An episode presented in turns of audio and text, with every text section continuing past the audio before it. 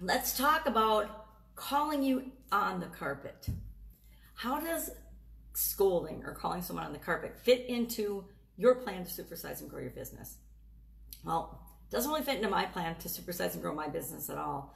I I don't believe in scolding or talking down to because talking down to people because scolding to me is talking down to people. It is treating them not like I would want to be treated. But what does this expression come from? What does it mean?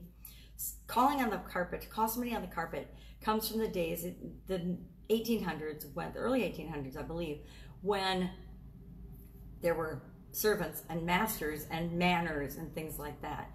And to be called on the carpet or to walk the carpet was when a, a servant, later known as an employee, would be called to the masters or the mistress of the houses or the manor's office and talked about about something they had done that was not appropriate or in, you know, not right or that they did wrong and they were scolded. It usually meant they were scolded and you know told why they had done something wrong.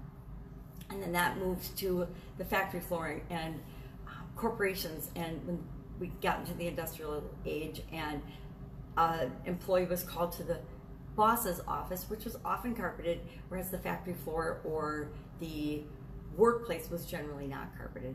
And this later became whenever you got scolded about anything by anyone in authority, that came to mean call you on the carpet. Now, I remember the first time I was called on the carpet in my corporate America life. It was uh, was working for one of the biggest corporations in the world, and I was called on the carpet, meaning to human resources, and that was actually a carpeted area of the fact of the business. Um, it was a really big factory, and I ran a team of men and women who made toilet paper, and I was called to human resources with my boss to talk about my use of the term guys because in my team meetings, I grew up in Wisconsin, we said, hey, you guys, let's do this. Hey, you guys, let's do that. We always called everybody guys that we were talking to a group of people.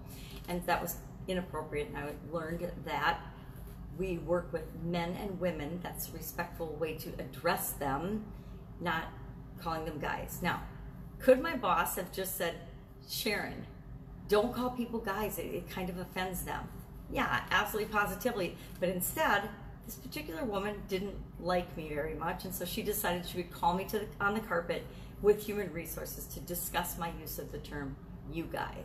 Now, that was the worst thing I ever did there.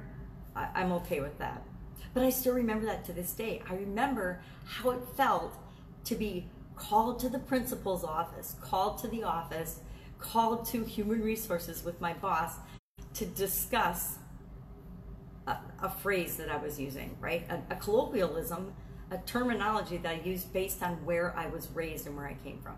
You know, instead of just giving somebody feedback, and this is a thing that I see and saw in corporate America a lot. The whole the way we give people feedback, the way we talk to people, the way we do performance appraisals in most organizations is just plain wrong and horrible. Now, obviously, I immediately stopped using the phrase you guys and I switched it up with you all. But I remember to this day that experience, and it, it wasn't. I mean, it wasn't bad, but it wasn't a good experience. It was way overkill and unnecessary for the situation.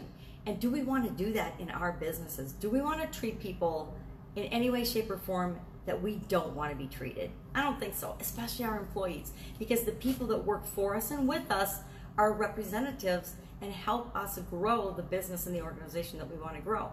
If we treat them in a way that doesn't feel good, guess what? That's how we're going to treat our customers, our perfect prospects. We never want that. At least I don't ever want that in my business. So, is being called or is calling someone on the carpet, is that a good idea? Is that a good thing? Maybe it is for your business. Maybe it is for the culture and the environment that you're trying to cultivate. It just isn't for the kind of business that I run or for the businesses that I run. Um, I don't, I'm trying to think. I'm big on talking to people and using teaching moments and having people have ahas and lessons learned versus scolding them or calling them out. Never, ever, ever, ever scolding or calling out or reprimanding people in front of other people. It's it's just there's it's unnecessary. It's kind of like bullying. And you know, do you want to be in an organization where your your folks feel bullied, your partners feel bullied? maybe, maybe that fits for the type of business that you're running. I don't know. You know, if you're the mob, I guess bullying, it's all about bullying and, and calling people on the carpet and scolding them. And I've been watching too many movies lately, shooting them in the head. So, have you ever been called on the carpet? And if so, for what? I would love to see a little bit of that in the comments below. A little discussion on that. Um, and have you ever called anybody on, on the carpet in a way that you look back on now and you're like, geez, I could have handled that better? Because that's our teachable moment. That's our lesson learned. I'm sure I've given people feedback in a way or said something that upset them once or twice because I tend to be a little like upfront and in your face.